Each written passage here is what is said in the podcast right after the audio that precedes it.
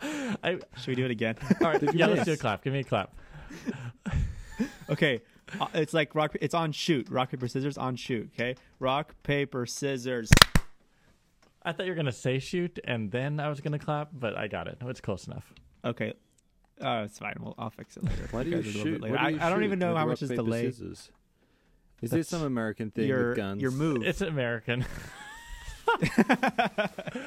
You shoot your move. So don't know what I've done say. that so many times with kids. It's like, is it on scissors? Is it on shoot? Is it after shoot? Um, but whatever. Is it on three or after three? Genuinely, we don't say shoot ever. It's scissors, paper, rock. That's how it's done. Whoa! Wait a minute. You say, Oh, I mean, it's backwards. of course you'd do it backwards as an Australian. That's fine. It's on rock. Um, have you guys ever seen these Shakti mats or acupressure mats?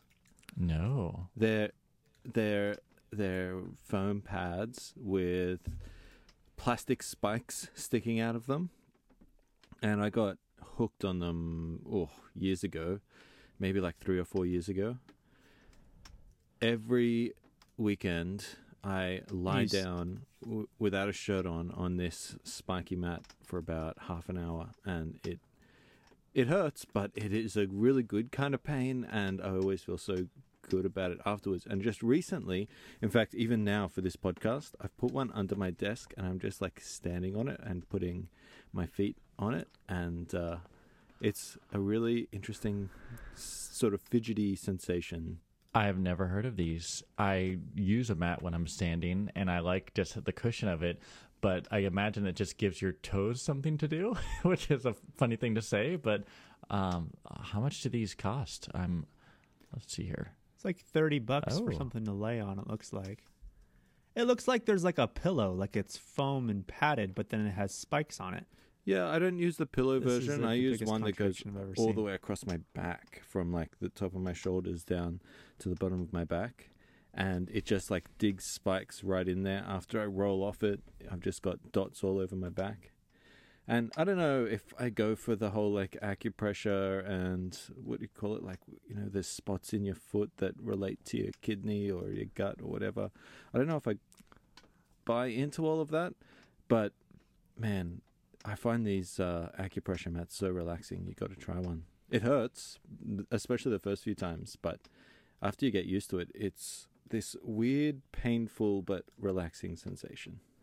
This sounds like another way self-help gurus have found to torture us. First it was ice baths, and now it's spike mats. What's next? Exactly. I use a uh, Josiah, my brother, left with a Theragun at my house that he used to have. He's just leaving it here since he's traveling, and it's one of those um, massage guns that you hold, and you know it like you can use it on your leg or someone can use it on your back, and it Oh, the Theraguns. Like, yes, it is fantastic. I've just been like going at my glutes and my thighs after my runs. It it hurts a lot, but I love how it feels. And then of course my kids get a hold of it and they start like trying to do it on their legs and they're giggling because it tickles them. Um, so that's not exactly the same thing, but I like I love the it hurts a little bit, but afterward it feels great.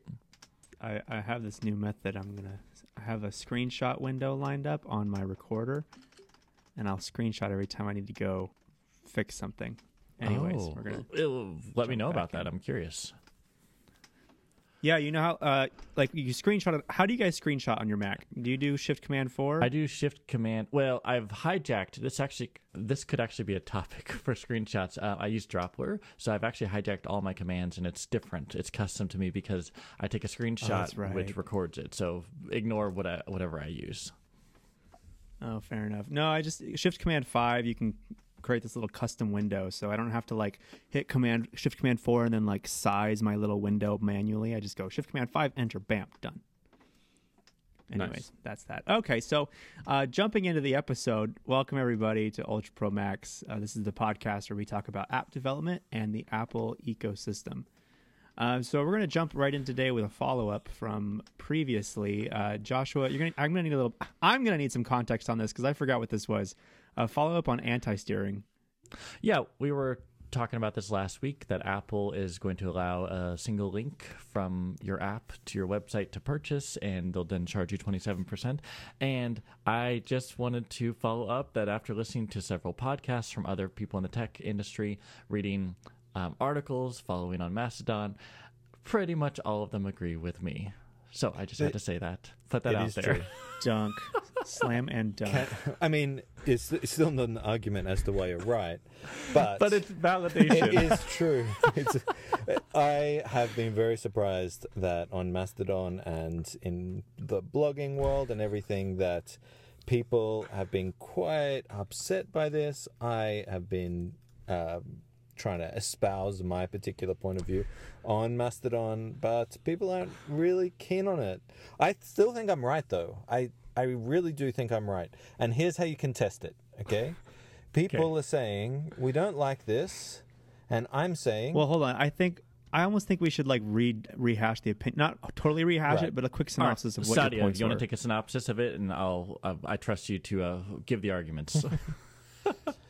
So, this is about anti steering. What's steering? Steering is the practice that Apple had until recently where it would not allow apps to direct their users to a website to pay. So, if you have an app, you can't say, hey, you can buy this on our website. Uh, or you can sign up on our website or whatever it is. It's all got to be in the app. You're not even allowed to say that you can't send them to their website. So this So Apple guarantees their thirty percent. Is that what it is? that's right. You've got to use an in-app purchase exactly. Yeah. So with the Apple Epic court cases, I think things there mostly worked out in Apple's favor, except that the judge asked, in fairly vague terms, for Apple to ease up a little on the anti-steering restrictions in the App Store. So Apple did that, and the way they did that was a bit of a move. They said, "Okay, oh sorry, I'm sorry." Um, the way they did that was how else do you say that? How else do you say that? Vindictive. Vindictive, in bad faith, you could say. uh, at least that's how it was perceived by a lot of people. And now you can send people to your website, but only via a special link which pops up a big scare sheet, uh, as I've heard it called, saying, This is going to take you away from Apple and we're not responsible, all of that sort of thing. And uh, it, basically, Apple is still going to take their commission. You can't get out of the Apple commission. You can send people to your website, but they're still going to take the 27%. And so that was poorly received by the developer community, very poorly received, I think it's fair, fair to say. And my point on the previous podcast was that it shouldn't be poorly received. I think it's a completely reasonable position for Apple to take. And I'm happy to reiterate why I think that. But and and Joshua thinks it's not, but I still haven't really heard why. Not from him, nor from anyone else, except to say that it, it's in bad faith, it's not nice, Apple should be nice to developers, which are not really arguments in my view.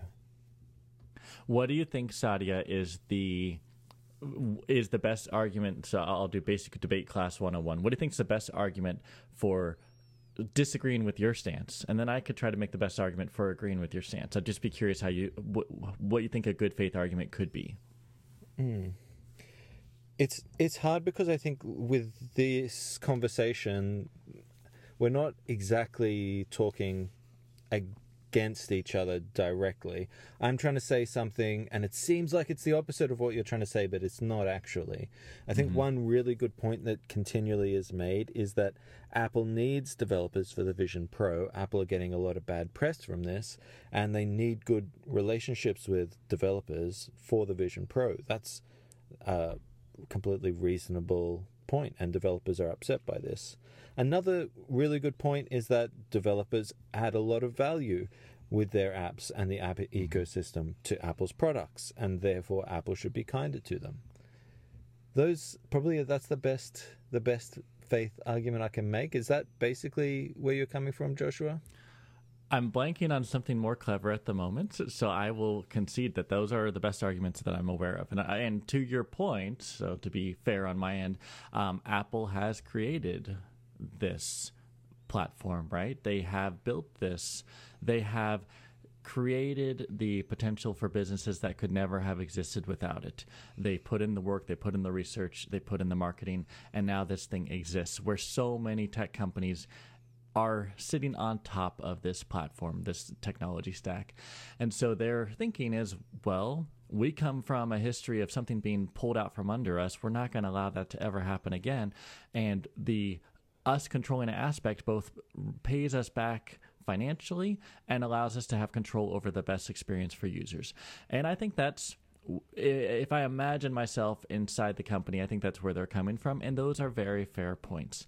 Um, the tension for me comes from wondering where things go from here. Actually, Saadia, this is the biggest. This is the current scare tactic that I'm hearing developers talk about right now, and I want to know if you think there's any validity to it.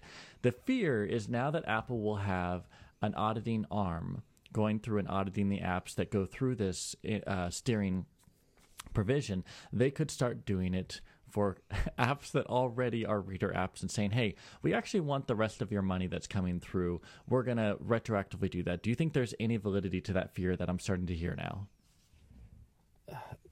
No, I, I, I who knows? Really, it's it's a a bit silly to be trying to this is the, i think this caught apple by surprise. I don't think that they're expecting it. I don't think the solution that they put together is elegant. I think it's incredibly inelegant and that's intentional. The whole point of it is that they don't want people to do this. They're, they're following the letter of the legal possible. case. They're not trying yeah. to follow the spirit of it. Yes but I can't see any case where a developer is actually going to want to do this, where they're going to take the 27% and try and sign people up on their own website and be subject to Apple's financial audits. Like there's there's no way that makes sense, and therefore I don't see the argument for like, oh, there's a privacy implication or there's uh, Apple's going to apply this to other people now. No, it's it's not really going to happen because nobody's actually going to implement this? And another thing, while while I'm on my uh, soapbox, so as you know, I volunteer on the WordPress plugin review team, and it's a small team of people who review the plugins that are submitted to WordPress.org, and we have directory guidelines. Now, this is a free marketplace, open source, volunteer run, a community project with no profit incentive. Do we let people install third party code onto other people's WordPress sites? No, that's against the rules. One of the things that we're very careful about is the support burden. We don't want people getting confused between their plugins and WordPress core itself and contacting us saying, this plugin tried me to make me do this thing, or there's a security problem in this plugin, or this plugin took my credit card details. They shouldn't be contacting us with that right? They should be contacting the plugin author. But on WordPress, there is a confusion with the users often, especially more basic users. And I think these are the types of people who um, go unnoticed by the tech community, who think that a plugin installed on their WordPress site is run by WordPress, some company that doesn't exist called WordPress. And it's the same with apps if an app directs you to a different sign up screen and, a, and there's a different experience on the web that Apple has no control over, those people are, I think, very likely to contact Apple when there's a problem, blame Apple when their credit card details get stolen because they did it through an app.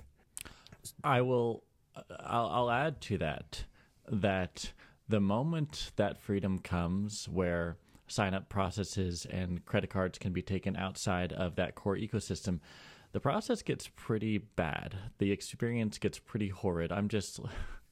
I'm thinking back to the old Windows days where I would try to do something um, in, just out in the open. So I agree with you that um, when you lose that control, all kinds of bad actors can come in. I think it's from my perspective. I'll be curious how this saga continues. Will developers get over it? Will the Vision Pro pick up? Where hmm. will things go over the next couple of years? for Apple? I can Apple see you're trying developers. to transition, Joshua, but I have to tell you, there's still one thing that really, really bugs me, which is when people like Casey Liss and the ATP guys say, "Just compete, Apple. Just compete." This really gets under my skin. I really dislike this notion that Apple is being anti-competitive here, and that if Apple were to just compete, that then then they would do really well. I really just don't. I don't think it's fair to ask Apple to compete here. Why? Because, like you said, Apple invested in all of the R and D that went into building the iPhone. Apple invested into Xcode. Apple invested into Swift. Apple invested and pays for the App Store and your distribution and your updates and all of the APIs that you're using, iCloud data and all of that sort of thing in your app. And then you say to Apple, that's nice, but I want to be able to sell my app without paying you anything. Just compete. That does not make a slice of sense to me. It's not fair. And what I'm worried about is developers getting this entitlement and Apple giving them the middle finger. And then what's going to happen is that developers maybe they'll try out developing on Android. And I promise you this the moment you go, Joshua, Luke, the moment you go and try to develop an app for Android, you are going to come running back to Apple and say, please, please take my 27%, take my 30%. I cannot cope with this fractured ecosystem. I cannot deal with this mess of a language that is Flutter. And you'll be begging Apple to take your money again. So it really bugs me when people are, are just saying, oh, just compete. Like Apple haven't invented the very, very thing that is supporting you and that you want to make money on without cutting them in. I don't think that anyone is making a, a, a true argument that it should only be 3%, right? Like, even to the ATP guys' credit, I don't think that they're saying there should only be credit card processing fees and you should have the ability to develop on Apple's platform and not give Apple a cut. I don't think that's what they're saying, but I do No, but- understand your point. But they are saying that in not the way that you put it, but what they're saying is it should be possible to redirect someone to the web and take payment there and not give Apple any of that at all. And then in that case, Apple would be getting no money from you building an app using all of their APIs, using their platform, uh, and you'd be able to make a business without get, giving Apple a cut. I think that's a solid argument. I don't have any uh, rebuttal to that at this time. Take that, Mastodon. what you're saying makes sense. I think it's tricky because like we're trying to define what a monopoly is. Like, is Apple being a monopoly by saying you can't compete with by blocking this? Um, Saudi, the thing you sent about Apple Music, Spotify had me digging, like, sent me into this hole this morning about uh, Live Nation and uh, Ticketmaster. Ah, Ticketmaster is the worst. Yeah, and how they're a monopoly, and like that, like definitely feels like a monopoly because all of the, um, uh, how does it work exactly? Live The Nation will like manage the are they're locked in, stadiums. right? Like they by thirty year contract, something ridiculous. You're more recent on this than me, but I was looking into it a few months ago. It's horrible. Yeah, something like that. And but the the biggest kicker is when they vertically integrated with Ticketmaster because then uh, maybe stadiums wanted to use some other ticket company, but they're locked into this contract with Live Nation, and Live Nation bought Ticketmaster. They said you have to use Ticketmaster, or else we're going to drop you, or we're going to you know, et cetera, et cetera. So like that's very much monopoly because they're barring other people from using other services for no good reason other than that they have the dough. Whereas in this case, it seems like Apple is just saying you're literally using our tools and wanting to do something else to get around our thing, right? I don't know.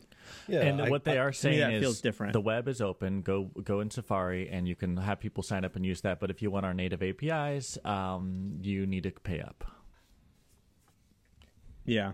So that doesn't feel like monopoly. I mean, eventually, if it gets to the point where they're the only game in town in computing, then yeah, it doesn't matter if you're using their stuff or not. Right. Exactly. But they're but they're not. You can use Android. So and Microsoft still owns the office space. So, yeah, yeah, it's not going to be a monopoly for a while still.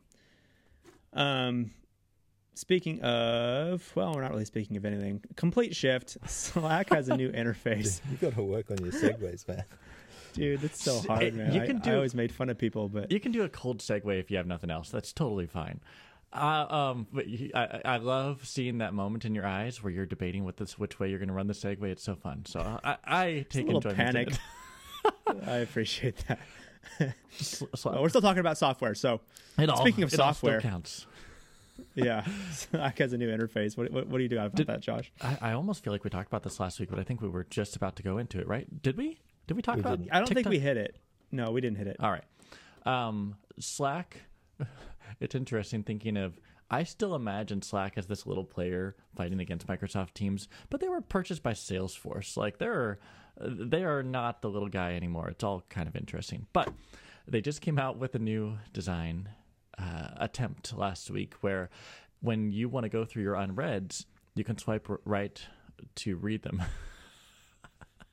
I'm just laughing saying it because it's fascinating. It's basically Tinder for your Slack messages, and um, I saw it, and it just made me a little bit like, oh, where are they going with this? This is this should be one of those experiments that they flag for 10% of their, their users. Why did this get released to me? So I don't know. I just You're in that ten percent, Josh. Ah, yeah, it, it's public now. Um, Ah. w- I don't know if this will be something that I'll use, but it's interesting to see such an entrenched player trying something like this. And I'm just bringing it up as it's interesting. I don't know if I have a take on it yet. Do you like was the hoping- new Slack so- redesign, by the way? What do you have a take on that? You're a designer, you kind of have to. At first, I hated it. Um, they went from this very clear uh, two panel layout where you, uh, it can be three, but let's just say two for the sake of describing this, where you see your channels, uh, you, uh, your different threads or groups that you're in on the left, and on the right, you see the messages. They still have that, but they've kind of changed the information architecture where they're trying to take you to a home area first to see what's happening. And that makes it really hard for me to actually function in Slack because the way I've used it is I go through each unread section, I tap on it, I'll look at it, I'll mark again as unread if I need to, or I'll clear it out, I'll respond. And I have a very methodical way of handling that. They're almost trying to change it into this algorithmic uh, type of language, which probably works for larger audiences, frankly, where they're spinning up to you what they view as most important. Um, you're not missing anything technically. So, uh, short answer is. I just try to get out the mo- every time my app goes and shows me that new interface, I just tap on a little button to take me to the old one. But it's probably one of those things where it will increase engagement, but I just find myself frustrated because I like using it the old way. How many people use Slack in a sense where they need to boost engagement? I mean, it, it feels like most people just use it for work, and it's like you're going to use it for what work requires, and you're not going to use it for what it doesn't. Do people use it recreationally, like Discord, as much? I guess it to your question. I don't know. It's it's used for business. It's used for small businesses, for enterprise. They are losing the game if Ben Thompson's take on it is correct against Microsoft Teams. Like you just said earlier, Microsoft has won the office space, right? And if you're in a large corporation, they have Microsoft. They oh well, Teams is included. Just use that. Why would we pay extra for Slack? So I I, I view this as Slack's attempt to make themselves more enticing for companies to continue to use them or maybe to grow outside of the big monster that is uh, Teams, which is taking over. So I don't know. It's interesting. Huh, cool. Well, speaking of big monsters, we got something here from Disney. Uh, VR floors from Disney. I, I've got a question for you, Luke. Uh, sorry, I've, I've cut Yeah. off your thingy. That's all I had. Okay. Um, I wonder if you enjoy uh, figuring out right on the fly what it's like, or if you've uh, ever considered maybe coming in early and looking at the links. It's kind of fun to see you. Uh, we can cut this out, but I'm curious if you like the the instant take, or if you if that's stressful for you. I do kind of like the instant take, although I probably arguably should come in and read the links. Um, That would make my segues better. once we're all making money off this, we'll we'll we'll, re- we'll re I- uh, evaluate our time on it.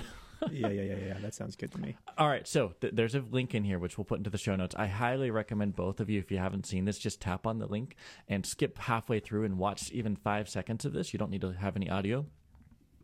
It is this new floor that Disney Research has created that moves you on the floor any direction. It is amazing. It, it's this floor composed of a bunch of tiny little pieces that almost robotically can manipulate someone on the floor. and the uses they're not sure yet. They're just creating it for their Disney Entertainment arm. And um, yeah, you, you, if you are listening to this on the podcast, just press pause and take a look at this link. It's so fascinating that the idea of you are standing still but you're moving about or if you're walking with the VR headset you can walk in any infinite directions but you're staying in the same spot. It's uh, it's just kind of mind-blowing what they've built here What? How is it moving them around? Is it they have not released watching a your body full move? how to like they haven't really broken down how it's happening yet they just gave a little sneak peek about this yesterday i think um, so i think each individual little piece is somehow rotating to move you but i'm not sure yet So, as a big VR nerd, uh, let me just weigh in on Please. this because we've had omnidirectional treadmills for a while, and I'm not talking about the slippery surface ones. I'm talking about a treadmill that can move in x and y axes. And this isn't that, but it's a similar idea. At the end of the day, what I've what I understand from people's experience on these treadmills is that even if you're able to walk in place, it never feels like the real thing. If your body isn't moving through space, your inner ear isn't registering the same style of movement, and it always feels kind of awkward. Exactly, there's no inertia to it. So, as cool as it is that you look like you're walking and the floor below you moves so that you stay in the same spot, it it doesn't really work in VR in the way that you imagine it might. Do you think then per- that this is more of a use case for green screens to be able to create sound stages? Is that what when you look at this, is that where your head goes then if you don't think it could work well for VR? I no, even then the you can even see in this video, from what I understand of the omnidirectional treadmills, even with those, the walking style you can't just walk like you would in real life. There there are two problems here. One is the treadmill or the floor doesn't understand which direction you're trying to walk in and it doesn't understand how fast you want to go. So imagine you're running, imagine you're running north as fast as you can go and then you want to come to a complete stop. It doesn't know, it can't anticipate that you're about to come to a complete stop. So what happens when you just stop moving your legs? That's a good point. Now that you mentioned that, I, I was rewatching it, and you can see they're doing this like little shuffle, like someone who's worried they're going to slip on ice. Is Yes. that because their inner ear is struggling with how the floor is behaving? No, no, it's because that's it's nothing to do with the inertia of the inner ear. It's just that it requires a different kind of balanced walking. Walking is just different on these types of surfaces. And so it doesn't look real and it doesn't feel real. It is cool in that you can traverse Skyrim infinitely, but you can only traverse it sl- walking slowly. If you have a bar, maybe you can to hold on to, you can pick up the pace, but then that reduces immersion. Uh, just, I don't think there's a. It's a cool tech demo, but I don't think there's a future there. Has me like wondering if you can maybe in the future they play with tilting it slightly or something to kind of. But that wouldn't even that still wouldn't mess with your ears inertia. It would still. And at the end of the Yeah, day, it doesn't know your either. intention. It can't change directions suddenly with you. Well, maybe AI could like analyze your body movements in the you know let's say ten years down the road. AI could be good enough to analyze your motions and anticipate. But Yeah, maybe. yeah, either way, oh, it's cool to see how the overlords will uh, you know lock us into a digital box at some point soon. um, Saadia, you're using Stage Manager now? Oh yeah, Question mark. yeah. I'm definitely using Stage Manager on my Mac and on my iPad full time. I'm surprised. I didn't use it for the longest time, and then I sort of adopted it, and I've kind of kept it. You know, the thing that always stopped me from using it is the waste of screen space.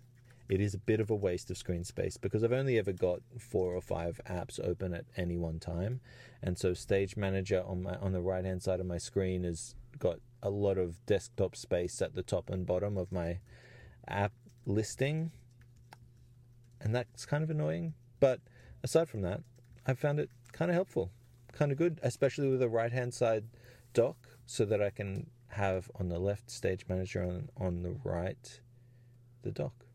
Seems like you're getting closer to a vertical screen view. Just t- the TikTok uh, is taking over. The reels are taking over.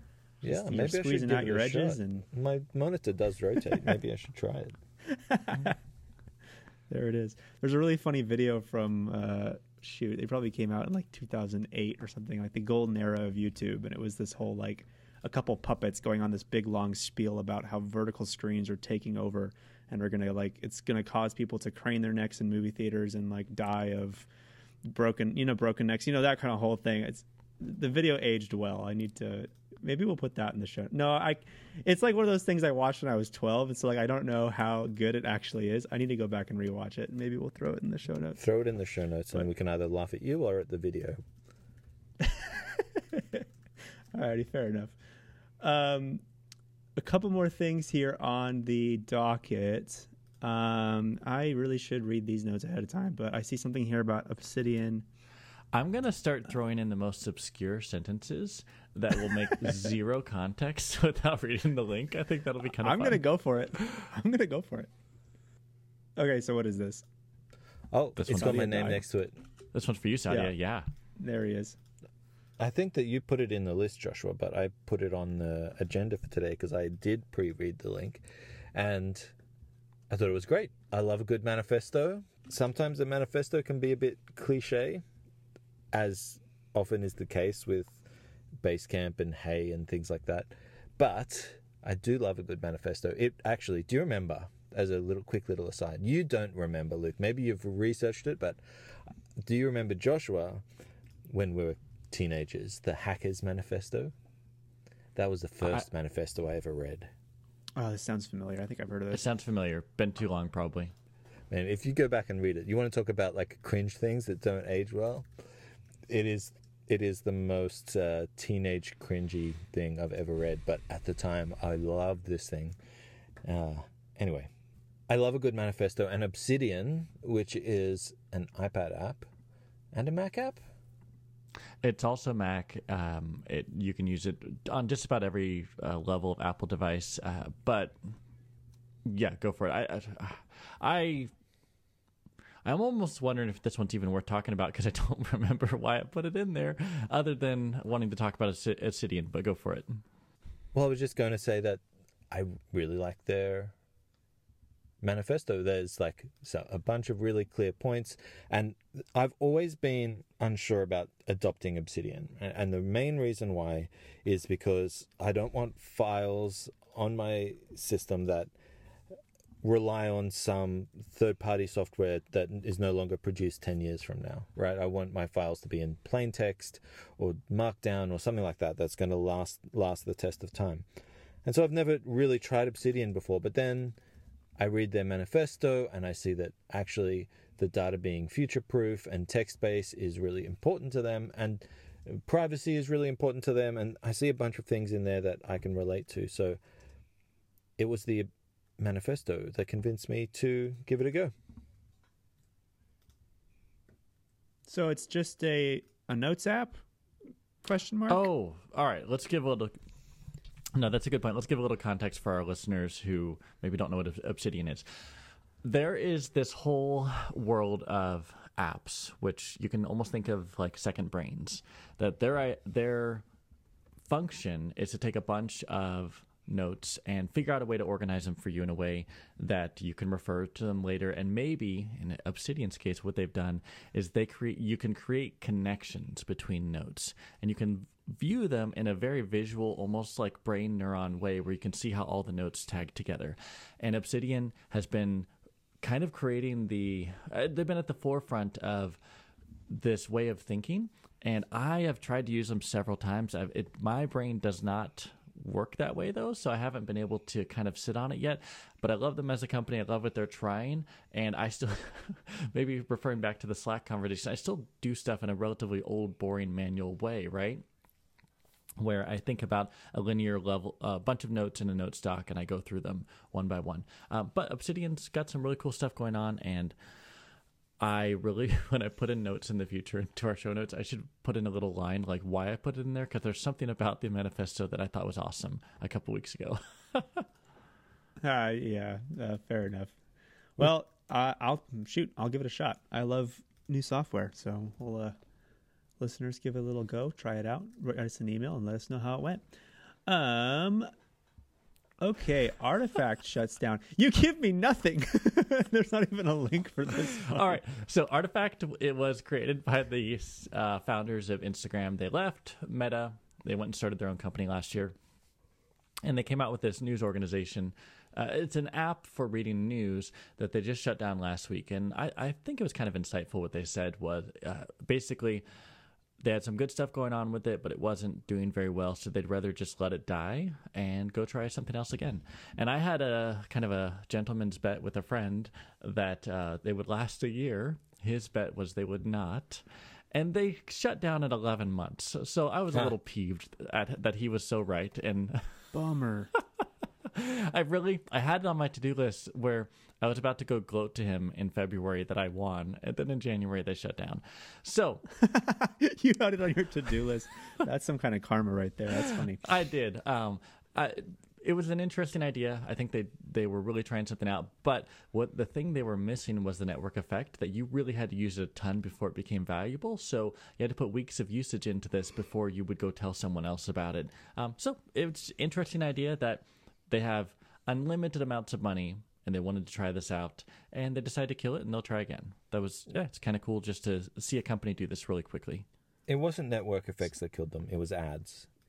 They they were unable to create a news experience without ads, and at the end of the day, the news websites are just incentivized to plaster ads everywhere they possibly can, because that's their main money making uh, avenue.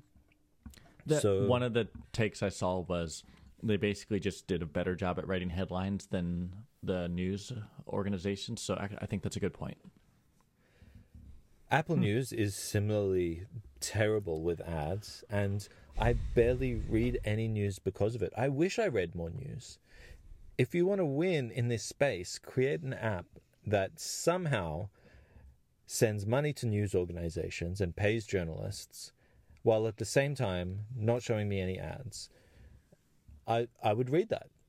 Yeah.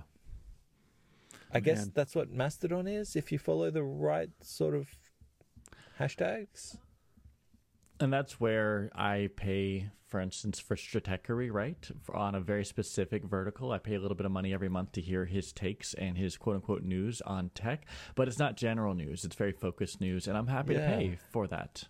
How do you get local news? Like people, I I heard don't. about uh, like a hurricane in Cairns, which is, you know, my brother li- lives or lived in that city. Uh, he just moved, but I didn't even know about this hurricane until I texted my brother and said, "Hey, how you doing?" And he's, "Oh, we haven't had power for four days." So, like, how do I get that kind of news without ads? Great question. Someone figure it out. Yeah. Wow. Shucks. Isn't that kind of what Substack is? Um, subscription news, or is that just more for like journalists and writers in general? I think it's more opinion pieces on Substack. Ah, gotcha. if someone knows about an Australian news Substack, or uh, somehow if someone's doing local news on Substack, but then again, we can't use Substack because they support Nazis. We don't do Substack anymore. Oh. Actually, this wasn't on the topic, but I've been thinking of Actually. I've been like thinking about Medium and Substack quite a bit. This has been one. Um, do you have a take on that, Saadia? I'm struggling with how to approach this. Like, it's an evil thing that exists on Substack. We both come from the WordPress space, where if you have WordPress.org, you can pretty much do whatever you want if you're hosting on your own platform. Uh, yeah. Do you have a take on that? Yeah, if you want to write evil things, you should have to host on your own platform. Uh, the Substack is a private company. There is absolutely nothing stopping them from kicking people off, and they should take a stand. What do you think? Is there any good faith argument other than money for why they have been so reluctant to basically get rid of the Nazi content? You- You tell me. I don't know. I, I'm uh, all right. The good faith argument I've heard is this libertarian view of let let freedom reign and the the truth will win. But um, I don't think with certain types of content that you can do that. I think you have to have some restrictions. I don't know. That's why it wasn't really on our topic thing, but I am struggling with like I don't really want to read anything from Substack anymore. And um, even Casey Newton was one of the big players in the tech space that last week he decided to move off, and I think that might have been a bellwether for others. We'll see what happens. Ben Thompson talks about how the scale of the internet allows you to find communities of like minded people, which is a fantastic thing. Except that now people with ideas that are outside social norms are able to find other people with those same ideas. And maybe that's a great thing you know certainly like social norms around homosexuality in the past have been not great and so you want to be able to do that. And so good internet great thank you. But also it allows pedophiles and nazis to find each other online. And not only find each other but help each other feel like what they think is okay. And it's not okay. We have these social norms for a reason. And so it's the responsibility of private platforms to limit this kind of speech and you know let the internet be used as a tool in more difficult ways by these people to try and find each other. But it shouldn't be easy I think that's a fantastic take. I actually have been th- thinking about an old Captain America comic. You know, Captain America, you know, made by Stan Lee and Jack Kirby, who started their career, I think, shortly after World War II or maybe during, and they would have Captain America punching Nazis. Uh, they're like, well, uh, he stands for what's right and good, but there's certain things that you just got to get in there and clean up the, the, the, the horribleness. And I think there's an element of certain things in this horrible world we live in have to be met with force. And that goes against my pacifist views in general of allow love to win everywhere. But there's there's certain things that while we're in this planet you have to take a stand. So yeah i agree with you. Not to get too deep but you know, i think that you need to show love and acceptance to everyone except for the people who refuse to lo- show love and acceptance to others. Yeah. I think, yeah, I agree with you both. I, I do think it, it can get very gray very quickly, though, because now we're dealing with definitions and definitions can change. And, you know, I, I don't know. I, if I were to, somebody cancel me, but if I were to like lay down I. I would think it depends on the scale of your of your platform. Um, the whole debate over Twitter, Twitter being kind of the the internet's town square, like they became big enough that it was. Mm. If you were censored on Twitter, you were essentially censored on the internet. Is kind of the the argument that was being made, and so then people were making the argument that okay, Twitter needs to follow the same statutes of freedom of speech that our Constitution, the American Constitution, et cetera, does. Um, and so you end up with saying, okay, all speech is permissible unless it is directly violent or directly infringing on someone else's right of freedom, property, safety, etc. Right. So, um, in that case, that kind of speech would be permissible, but only in the sense that, like, I don't know. I, I'm out of context. I don't exactly know what the whole debate, what, what the content is that's being contested on Substack, but I do typically subscribe to the notion that like the answer to bad speech is more speech, and the cooler heads will prevail. Um, now I, you get into trouble when there's echo chambers and and people don't the good speech isn't allowed to prevail. The good speech isn't allowed to be seen, or not not not that it's not allowed to be, but just that it isn't seen right in that echo chamber of bad speech. I think the the line that I'm pretty comfortable with, because I agree with you, more speech wins, right? Um, when there's advocacy for violence, that's where I think that should be not allowed where absolutely if you yeah. have someone writing or trying to say do violence against another person that's where it should stop there is questions like um, let's go back a little bit further was that a violent intent but there are some statements that are so clearly violence and they shouldn't be yeah they should not oh and they're not taken down Ah, okay. See, I don't know what the context is it, for this um, circumstance. But I was speaking about it in generalities. Yeah, go ahead, Saadia.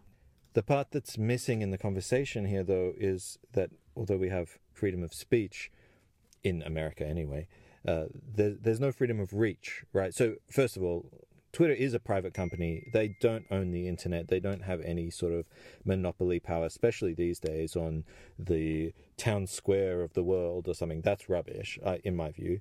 Uh, they should be able to police what they want and when they want and however they want. They should be able to take anybody down at any time for no reason at all. Because they're a private company and they have that power There's, legally. So, No, I mean, that, that's that.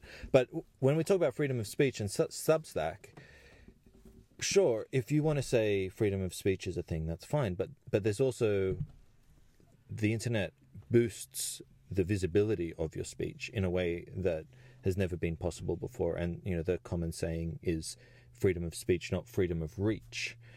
And so, just you can say anything you want, but that doesn't mean you should be allowed to publish it on the internet. Also, it's just just as an, another aside, it's not always so clear what is violence and what is violent speech and what is violent intent. For mm-hmm. example, I if you look at the history of the phrase from the river to the sea, that is an inherently genocidal violent phrase that I take deep deep offense at hearing, but mm-hmm. it's being plastered all across the internet and a, a, across protest signs and all sorts of things all over the world right now. And nobody's calling that violent speech, but it is. So who gets to decide what's violent speech and what isn't? that gets into questions of uh, right is, is something a dog whistle which in racism you'll have a, a, politician get up and make a statement that on its face seems fine but has undertones that are recognized in certain communities as clearly intended as violence or hate right and then um, if I'm from that that sub community, I see that, and that is terrifying, right? Because I know what that actually means. Even, and I, I'm saying this as a very privileged white man, right, cis white man. Um, but uh, th- there is this undertone of if you understand it's a dog whistle, then it is being used in a not a good way. Well, and, I- but and this is the tricky part is that saying who gets to define violent speech goes both ways. It can end up over censoring and it can end up under censoring. And so I, man, I, And so I've at the very definitely seen it go both ways. It's complicated, but at the very least, you can kick the open Nazis off of your platform. It's not that hard. I think that's something we could all agree on. uh, unfortunate for Substack. Um, alrighty, well, you know, I think that about wraps up everything uh, we were planning to talk about today. Uh, definitely got into the weeds a little bit, but I enjoyed it. It's some fun, fun theolog- uh, philosophical conversation there. Um, as always, we would love to hear from you guys. We would love to hear. Man, I, okay, I have this thing where I refuse to say "you guys" because I just feel like a YouTuber, and I just did it. Oh, yeah, I, I yeah. hate myself for it. I, I don't say it anymore Ah. either. You you people. Wait, that's you horrible, too. people, you No, no. people, please email us. Smash like and subscribe. people? What do you mean? What do you mean, you people? Well, that's a throwback to a movie we can't can't make again. Um, write us an email at email at ultrapromax.fm. We would love to hear from you. Good luck Generally, you. editing this people. podcast, Luke. I know. I I've been screenshotting, and I, I how many screenshots do I have? I'm curious. This will be a fun stat. Um, one, two, three, four, five, six, seven, eight, nine, 10, 11, 12, 13, 14, 15, 16. timestamp. Yep, yep. I have 16. 16 edits. Honestly, that's not the worst. It could be worse. All right. Well, anyways, before we rack up 17, uh, that'll be it. Uh, thank you all so much for joining us. Write us an email, let us know what you think, and uh, give us some suggestions for future podcasts, what you want to listen to. Uh, and with that, we will see you next time. Thanks so much for listening.